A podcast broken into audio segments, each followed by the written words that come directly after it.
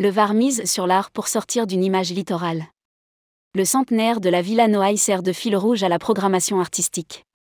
Paris mis à part, le Var peut se targuer d'être le département le plus fréquenté de France par les visiteurs français et internationaux. Chaque année, un thème anime la saison touristique.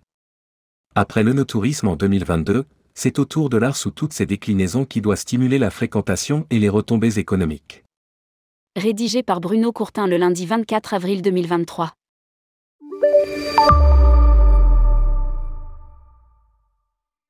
Le président de Var Tourisme, Guillaume Decar, peut se féliciter à juste titre des performances réalisées par la destination préférée des Français, selon ses propres termes. 8 milliards d'euros de retombées économiques et plus de 80 millions de nuitées, à eux seuls ces deux chiffres témoignent du succès du territoire qui cumule un littoral ensoleillé, des îles protégées, des vignobles réputés, des gorges encaissées, des villages perchés, des cités renommées. Porquerolles, Saint-Tropez, le Verdon, Bandol, Toulon, Saint-Raphaël, le lac de Saint-Cassien, le massif des Morts, l'île de Porquerolles. Le seul fait d'aligner ces noms donne la mesure de la richesse presque insolente du Var et de son pouvoir naturel d'attractivité. Les résultats sont là, décryptés par Martine Felliot, la directrice générale de Var Tourisme, 81 millions de nuitées touristiques en 2022, contre 61 millions en 2021 et 71 millions en 2019, dont 50 millions réalisés par des clients français et 31 millions par des touristes internationaux venant d'abord d'Allemagne, des Pays-Bas et du Royaume-Uni, mais aussi des autres pays européens. Lire aussi, avec l'escale royale, l'hôtellerie de luxe devient flottante. Progression et fidélisation, les deux mamelles du marketing territorial. La directrice se réjouit de deux arguments qui justifient le travail de VAR Tourisme, la progression de la fréquentation et la relative stabilité de l'origine des visiteurs. Cela veut dire que nous progressons et que nous fidélisons et pour cela, nous devons aussi nous renouveler. La beauté naturelle des sites et l'attractivité historique de ces villes et villages pourraient suffire comme argument de vente.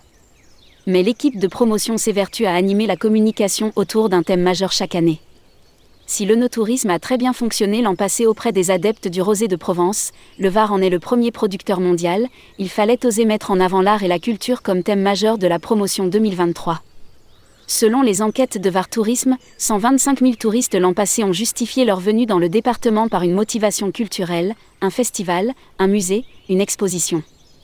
Ils ont généré plus de 500 minuités. Les valeurs absolues peuvent paraître limitées au regard de la fréquentation du littoral ou des gorges du Verdon, mais c'est aussi une façon d'affirmer un autre visage de la destination. Lire aussi, Littoral, Sowell Hôtel et Résidences rachètent quatre nouveaux sites à Belambra.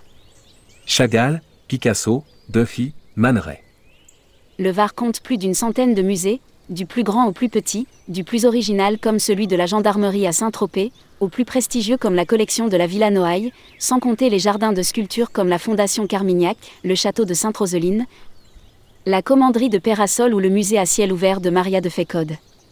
De fait, la liste est longue des artistes qui ont arpenté les rues et les collines varoises, de Chagall à Picasso, de Duffy à Man Ray, des lieux culturels nombreux et témoignages architecturaux des siècles passés et de la modernité contemporaine, des événements artistiques qui vont marquer 2023. Pour mieux connaître toutes les nouveautés et projets touristiques qui se concrétisent dans les années à venir, commandez en ligne le guide Partez en France. La Villa Noailles fête ses 100 ans.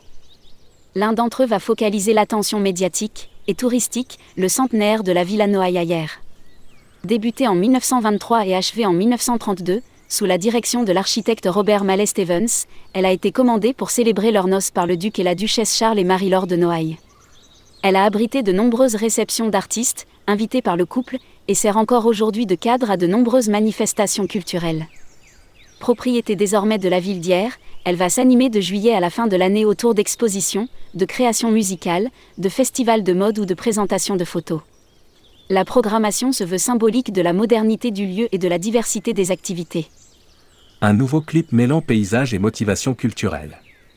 Si la Villa Noailles va capter l'attention, elle n'est pas le seul événement culturel de l'année marqué par des ouvertures ou réouvertures de musées comme le Musée des Beaux-Arts de Draguignan, le Musée d'Histoire et d'Art de Bormes-les-Mimosas, la Villa Magdala ailleurs ou encore le Musée des Troupes de Marine, basé à Fréjus, qui a profité de 18 mois de travaux intenses. Un clip vantant le mélange des atouts naturels du Var avec cette mise en avant des lieux culturels et artistiques a été réalisé par l'agence de promotion et sera diffusé largement sur les réseaux sociaux pour marquer le thème 2023.